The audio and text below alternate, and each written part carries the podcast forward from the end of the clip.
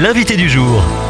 Et ce lundi, notre invitée est Anne-Marie Delogère. Bonjour Anne-Marie. Bonjour. Vous faites partie de l'équipe de rédaction du magazine Croire et Vivre et en ce mois de septembre, c'est le numéro 217. Et à un peu moins d'un an des JO de Paris, se pose la question de l'accessibilité des personnes en situation de handicap aux Jeux, sachant que 4000 personnes par jour en fauteuil roulant sont attendues pour les Jeux Olympiques et 2500 pour les Jeux Paralympiques, avec un article dans votre magazine au sujet d'une personne qui apprend justement qu'elle euh, est reconnue euh, handicapée. Oui, c'est quelque chose euh, d'important dans la vie de cette personne et ça peut introduire un basculement, je dirais. comment la société me voit-elle? Est-ce que maintenant je me réduis en fait dans le, regard des autres à une personne handicapée ou est-ce que je continue à vivre vraiment en tant que personne tout court? Donc euh, la personne décrit très bien dans cet article en fait son, son, vécu. À la fois elle est contente d'être reconnue comme handicapée parce que ça va lui permettre peut-être de, de, travailler, mais de, de l'autre côté c'est aussi euh, un renoncement hein, à une vie dite normale. Donc ça, elle passe aussi par un processus de deuil en fait pour entrer en fait dans cette nouvelle condition en fait que, que lui désigne la société. Ce qui est marquant aussi dans cet article, c'est le côté très franc. Hein. On dirait que ça vise à lever un tabou. Bah, je crois que c'est très important. C'est vrai, moi j'ai beaucoup apprécié cet article justement. Elle parle aussi d'un sentiment d'étrangeté. Notre regard euh, sur les handicapés doit, doit changer, c'est-à-dire qu'ils ne sont pas plus étranges que, nous.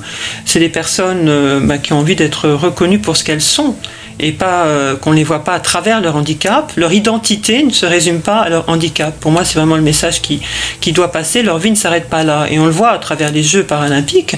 Je crois que c'est extraordinaire tout ce que euh, eh ben, ces athlètes euh, vont, vont nous faire vivre en termes d'émotion. Ce sont des athlètes de très haut niveau. Et je crois que les handicapés dans la vie de tous les jours aussi nous montrent aussi bah, qu'ils relèvent des défis comme, comme nous. Et comme toujours dans votre magazine, de l'espoir pour la suite. Bien sûr qu'il y a de l'espoir. Dans toute vie, euh, il y a de l'espoir. C'est pour ça qu'on vit. Euh, on ne doit jamais s'arrêter. Euh, on ne doit jamais, s'arrêter là où on en est.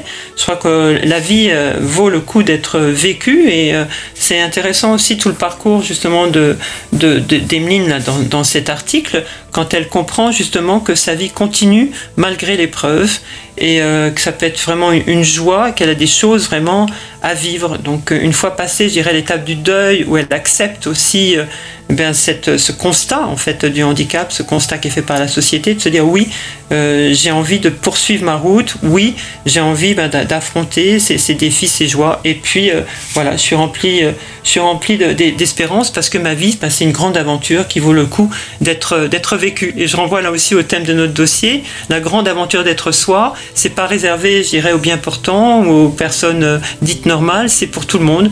Vivre, c'est vraiment une grande aventure qui vaut le coup. Et eh bien voilà un beau message pour bien commencer la semaine. Retrouvez cet article dans le numéro du mois de septembre de Croire et Vivre sur croireetvivre.com. Merci Anne-Marie Delogère. À bientôt. Retrouvez ce rendez-vous en podcast sur farfm.com slash replay.